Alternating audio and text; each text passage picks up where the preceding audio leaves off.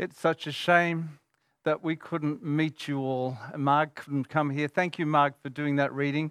Um, we've been married 50 years and I love her to death. She's wonderful. But uh, you could probably tell she has a Kiwi accent. Anyway, uh, it, it's really good to be here. And I'm really thrilled that we could share this wonderful chapter together. Uh, it's a miracle, and, and, miracles are amazing. The miracles of Jesus. Uh, they weren't just like what we call little miracles that we understand and experience today, like uh, God answering prayer, which is wonderful. Little miracles happen in God's timing as we pray and seek Him. But these were amazing miracles that were just outstanding. They were uh, awe inspiring. Um, they were supernatural uh, like God uh, has the power through Jesus and Jesus himself to overcome and suspend natural law and uh, supersede natural law to do these miracles. And the one that we're looking at today, where Jesus fed the 5,000, we read in Matthew's gospel that the uh, that was 5,000 plus women and children. So probably it was something like 20,000 people on the hillside uh, where Jesus was. And uh, the huge crowd, they came to him, it says, um, and he was sitting there with his disciples. They came, and as they came, he saw that this multitude, and he said to his disciples, Where are we going to buy food for all these people? But uh, John mentions at the beginning of this chapter that it, as the, it was at the time of the Passover. And it's significant because here these people had been freed from their daily chores. They were getting prepared for Passover, either to go up to Jerusalem or in their own homes. Every father would lead in the family and have a special Passover meal. And now Jesus, like a father to all the people, uh, pulls them together and has almost like a Passover meal with them. Uh, the chapter has 71 verses, so we can't do an in depth study, of course, all the way through. But I want to look at the theme of faith because faith is a major theme through the whole book of John's Gospel.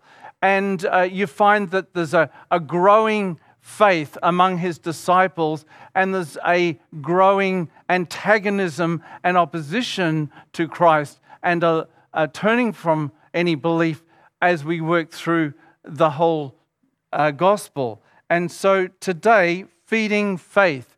And chapter 6 is like a crisis of faith, where in Galilee, where uh, people were brought to the point where they would choose whether to go on and continue believing in Jesus or whether they would turn back. And as we read later in the chapter, many did turn back, turn away.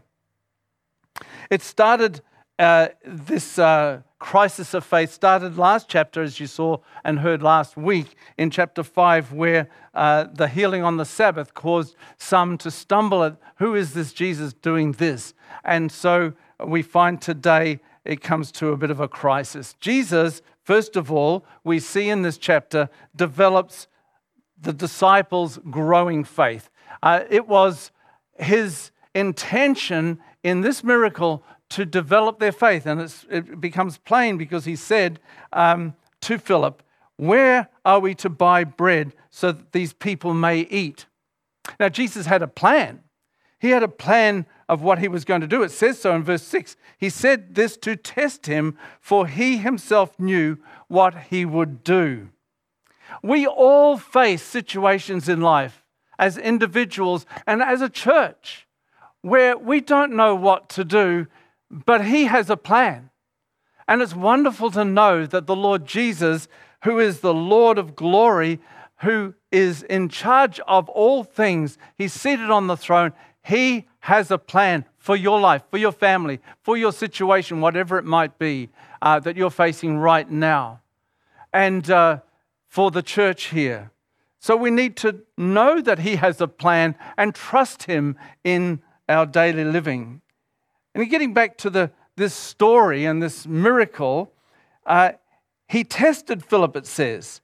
He wanted Philip to grow in his faith.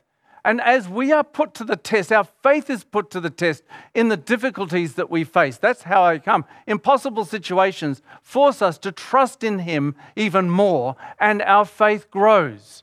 And that was the point here uh, that He tested Philip and caused him to not just grow in his faith, but to grow in his appreciation of who God is and the wonder of who Christ is as the Son of God. There was a bit of a disconnect, though.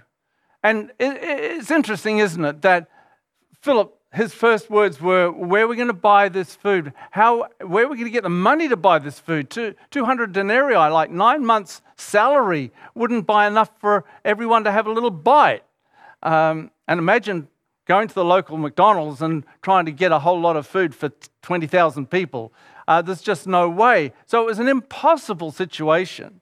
Uh, but Jesus had a plan.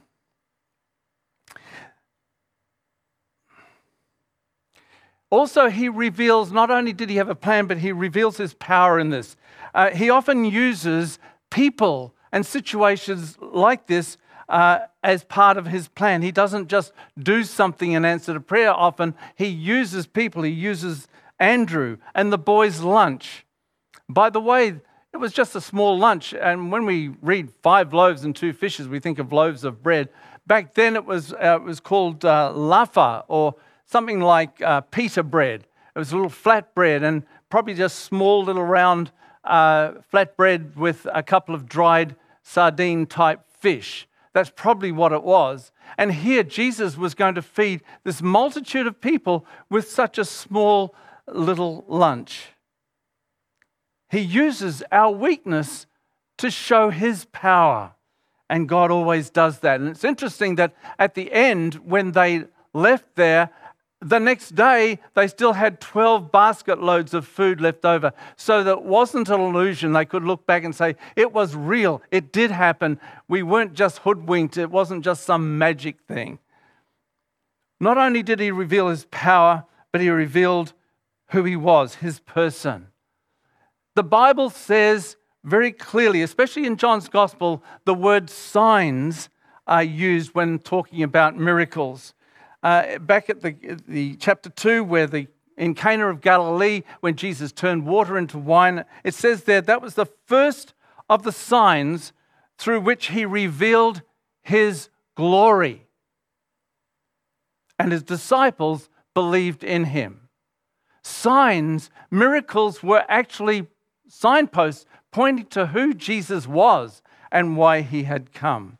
And so at the end of John's gospel, we read that many other signs did Jesus do in the presence of his disciples, but these are recorded, these are written down so that you might believe that what? Jesus is the Christ, the Son of God, and that by believing you might have life in his name.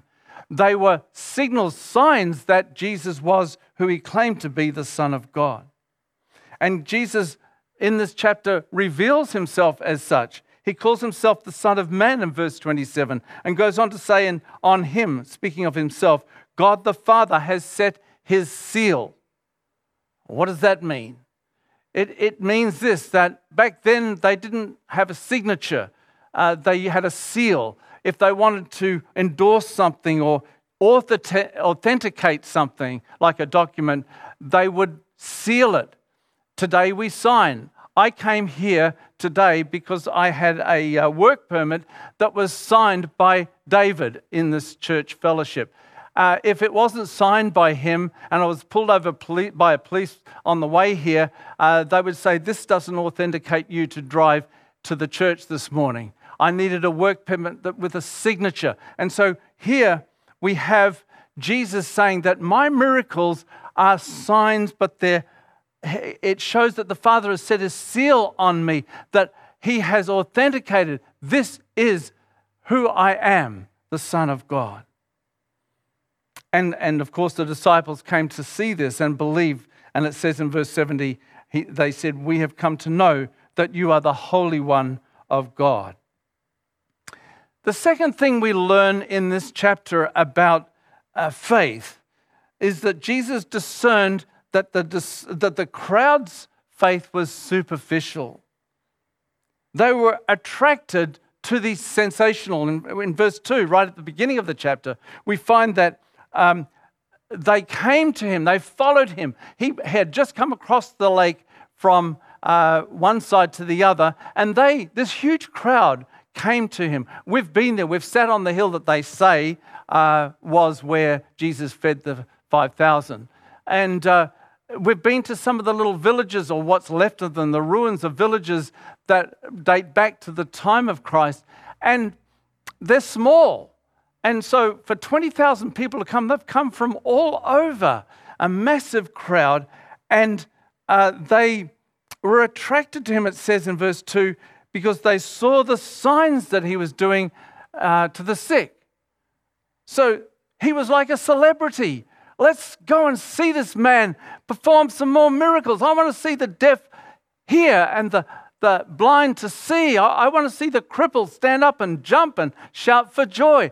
They were there because of the celebrity status, status that they saw in Jesus.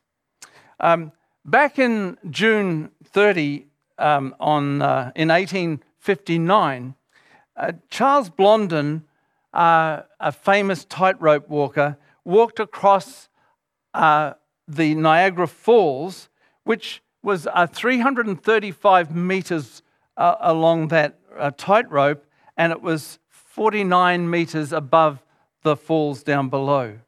Vast crowds came out to see him. And several times he went across. Sometimes he went across blindfolded. Wow. Other times he was carrying someone on his back.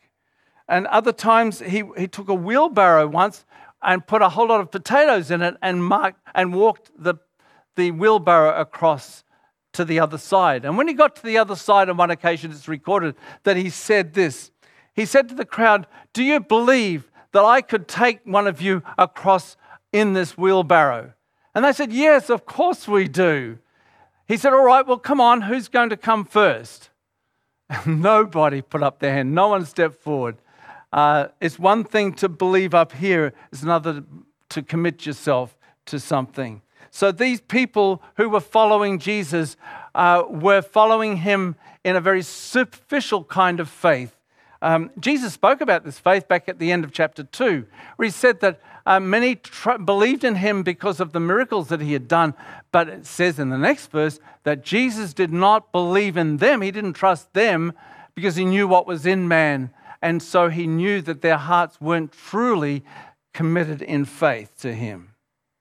And here's the evidence of it. G.H. Lang wrote Instead of seeing in the bread the sign, they had seen in the side, sign only the bread. In other words, they saw the miracle, but they didn't see through that miracle to who Jesus was. And so Jesus says in verse 26 You are seeking me not because you saw signs, but because you ate your fill of the loaves. Also, they were attracted to the temporal satisfaction they received. They, they'd got a belly full of food. In fact, it was the first miracle that they had all experienced. Other miracles they'd seen a blind man who could see and, and a, a, a lame man who could walk. But now they experienced the reality of it themselves. They had taken and they'd eaten so much they couldn't eat at all, and, and they had to gather up 12 basket loads afterwards. And so we have here um, the, the temporal satisfaction that they enjoyed, they wanted more of this. And in fact, uh, they wanted a bread king. If this is what this man can do, let's make him king. And, and Jesus recognized this, he says in verses 14 and 15. Uh, when the people saw the sign, they said, This is indeed the prophet who has come into the world. And perceiving that they were about to come and take him by force, to make him king, Jesus withdrew. The prophet. Well, the prophet is when Moses in the Old Testament said in Exodus that, that God will raise up another prophet like him uh, and you will listen to him. Speaking of Messiah, and all the Jews knew that the Messiah would be, the, that, that was a prophecy about the Messiah who would come. And so they said, This indeed is the prophet. In other words, the Messiah. Uh, and so Jesus recognized that it was not the kind of Messiah that he was that they were wanting, a bread king. So he withdrew immediately and would not allow them to do that. Moses had written these things, and um, Jew, Jews expected at the time, they expected that when Messiah comes, he would do the kind of miracles that, that Moses did. And so Moses had provided bread from heaven. They saw Moses as having done it. Uh, but Jesus corrects them and so says, No, uh, that, that is not, it wasn't Moses, it was my Father who provided that. And that bread, he says twice in this chapter, uh, that bread only satisfied them briefly, and they all died anyway. The bread that I'm going to give you is the bread of life, which is gives life to the world, eternal life. You know, it's no different today. We live in a society, in a world where it's all focused on the temporal, on the now, on the filling the stomach and, and, and uh, having uh, a career and, and having family and a home and a car and everything that goes with it. And most people, unfortunately, don't even factor in eternity. And Jesus wants us to remember that the temporal satisfaction that he may give in some way isn't going to replace the eternal, eternal life that he offers to people. And so people have dabbled in Christianity but never really committed their, their lives to him and received him as the bread of life, and they drop away because just like these people, they wanted the temporal satisfaction, the peace, or the good life that they thought that Jesus might give them.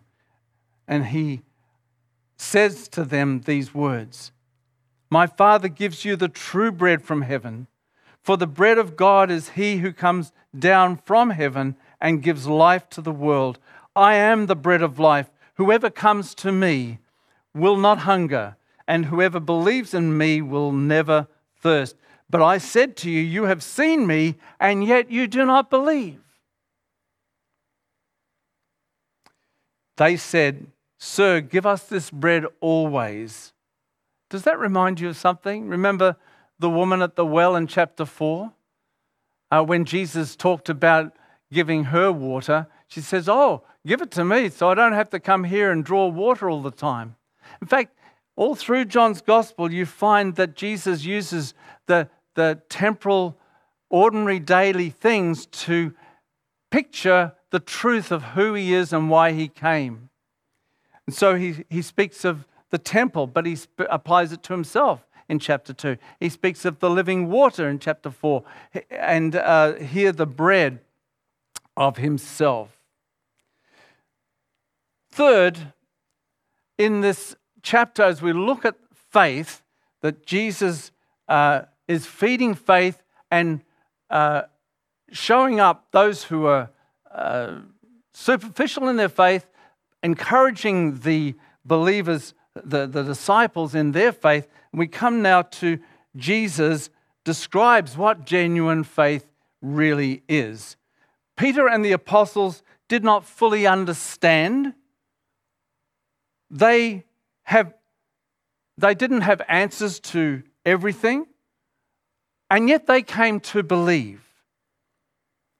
And Jesus said to the 12, uh, near the end of the chapter, he says, Do you want to go away as well?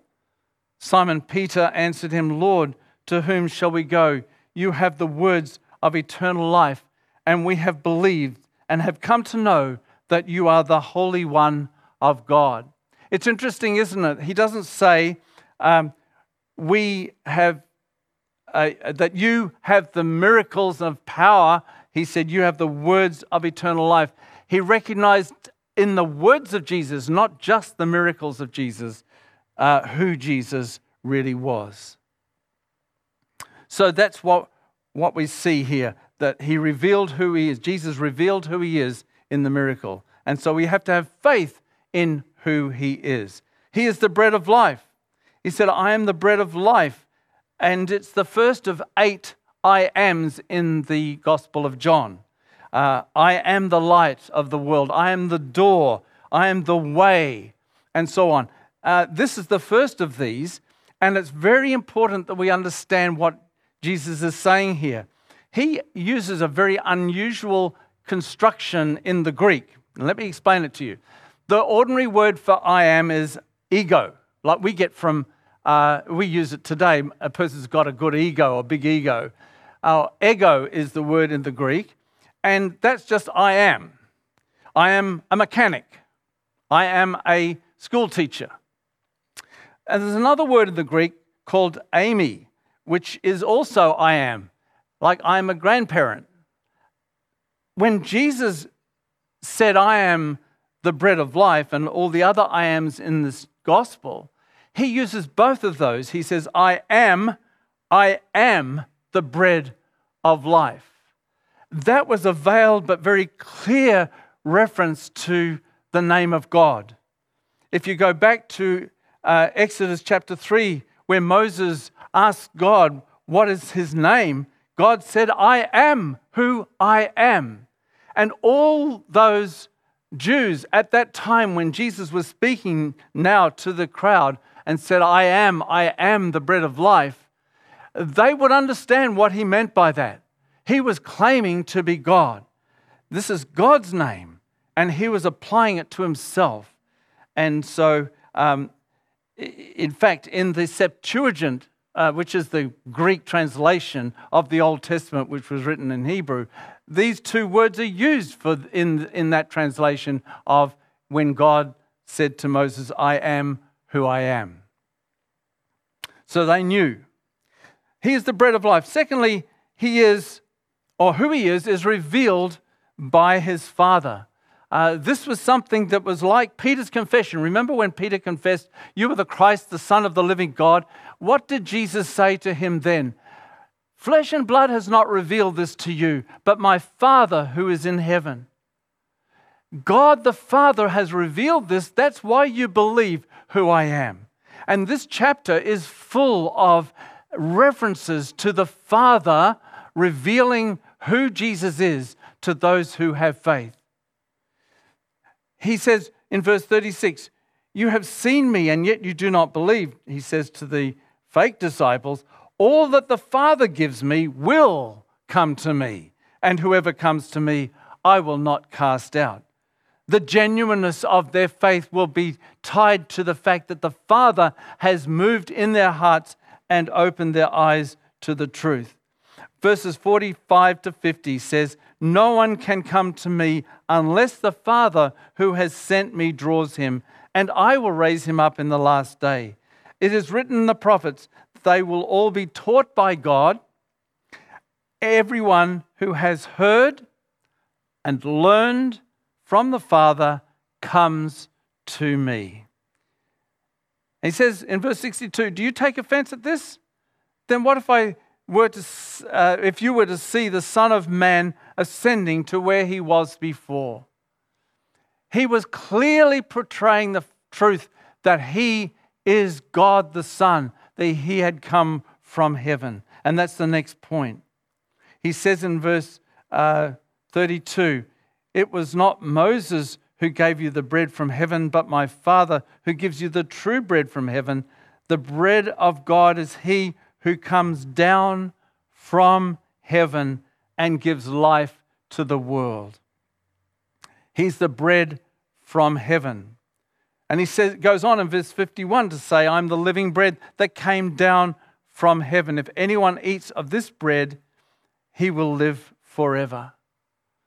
So it's, it's like he is the manifestation of God come to give life to the world and he uses the idea of bread that he had fed the people with uh, to illustrate uh, who and why he came. So he revealed who he, um, who he is, but also what he came to do.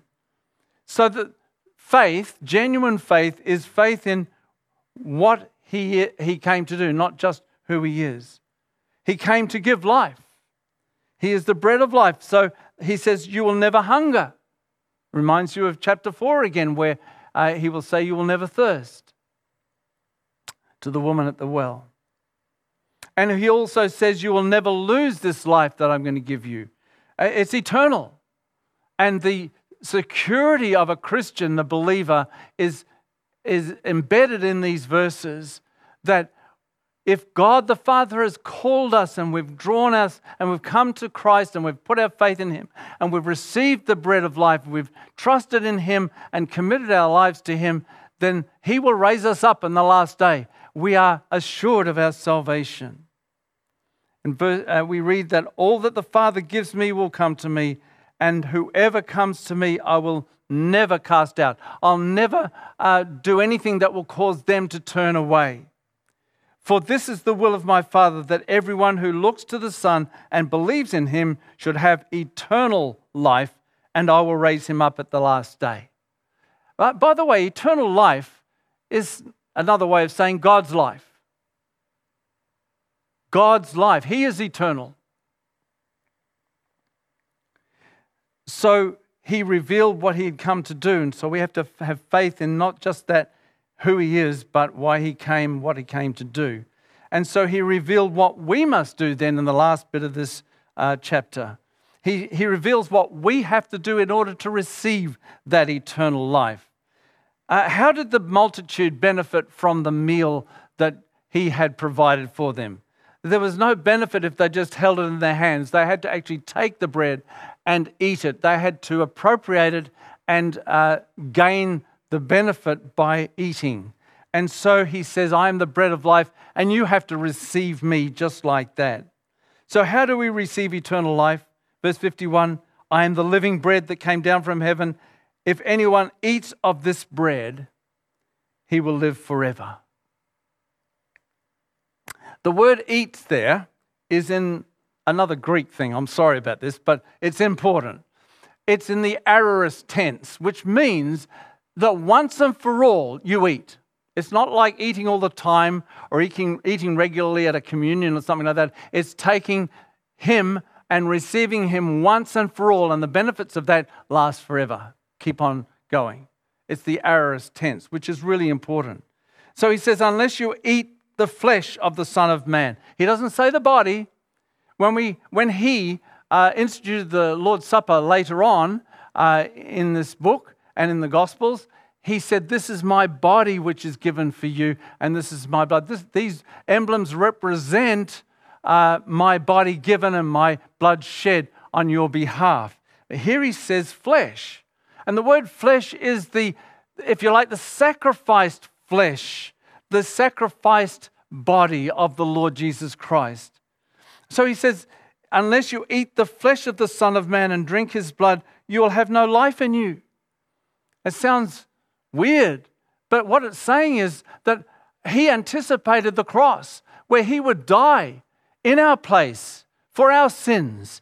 And his sacrifice on the cross, his body given, his blood shed there, is the means whereby we can have eternal life. So it's not just faith in who he is and why he came, but faith in him by receiving him. To all who received him, who believed in his name, he became, they became children of God. So it says, I'm the living bread, Jesus says, that came down from heaven. If anyone eats of this bread, he will live forever. Have you eaten of that bread? Uh, you might belong to this church or you might be listening in on, online and uh, you are a Christian in the sense that you belong to a church or you, you've been brought up as a Christian, but have you actually eaten of the bread? Have you received Christ? Have you made a personal commitment to take Him into your life as your Lord and Savior? And He says that's what you must do. Bread here represents His flesh, His sacrifice for us. It's a metaphor. Just like Jesus said, I am the door. We don't say, well, what's he mean? I am a door. He, he's representing the way into the fold in that chapter um, by saying, I am the door. Um, here he's saying, I'm the bread. And the only way to benefit from the bread is to actually eat it.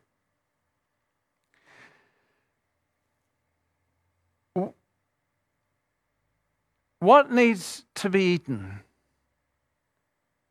It means to appropriate to yourself the value of the sacrificed body and shed blood of Christ given as an atoning sacrifice. True faith involves an, a, a personal appropriation of the value of the sacrificed body and the poured out blood of Christ given as an atoning sacrifice.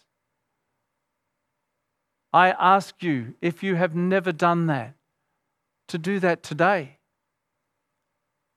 To not just believe who He is, that's important. He's the Son of God. That He came to give life, believe that. But receive Him, trust Him, invite Him to come into your heart and to be your Savior and Lord and to live His life through you by means of His Spirit. God bless you all.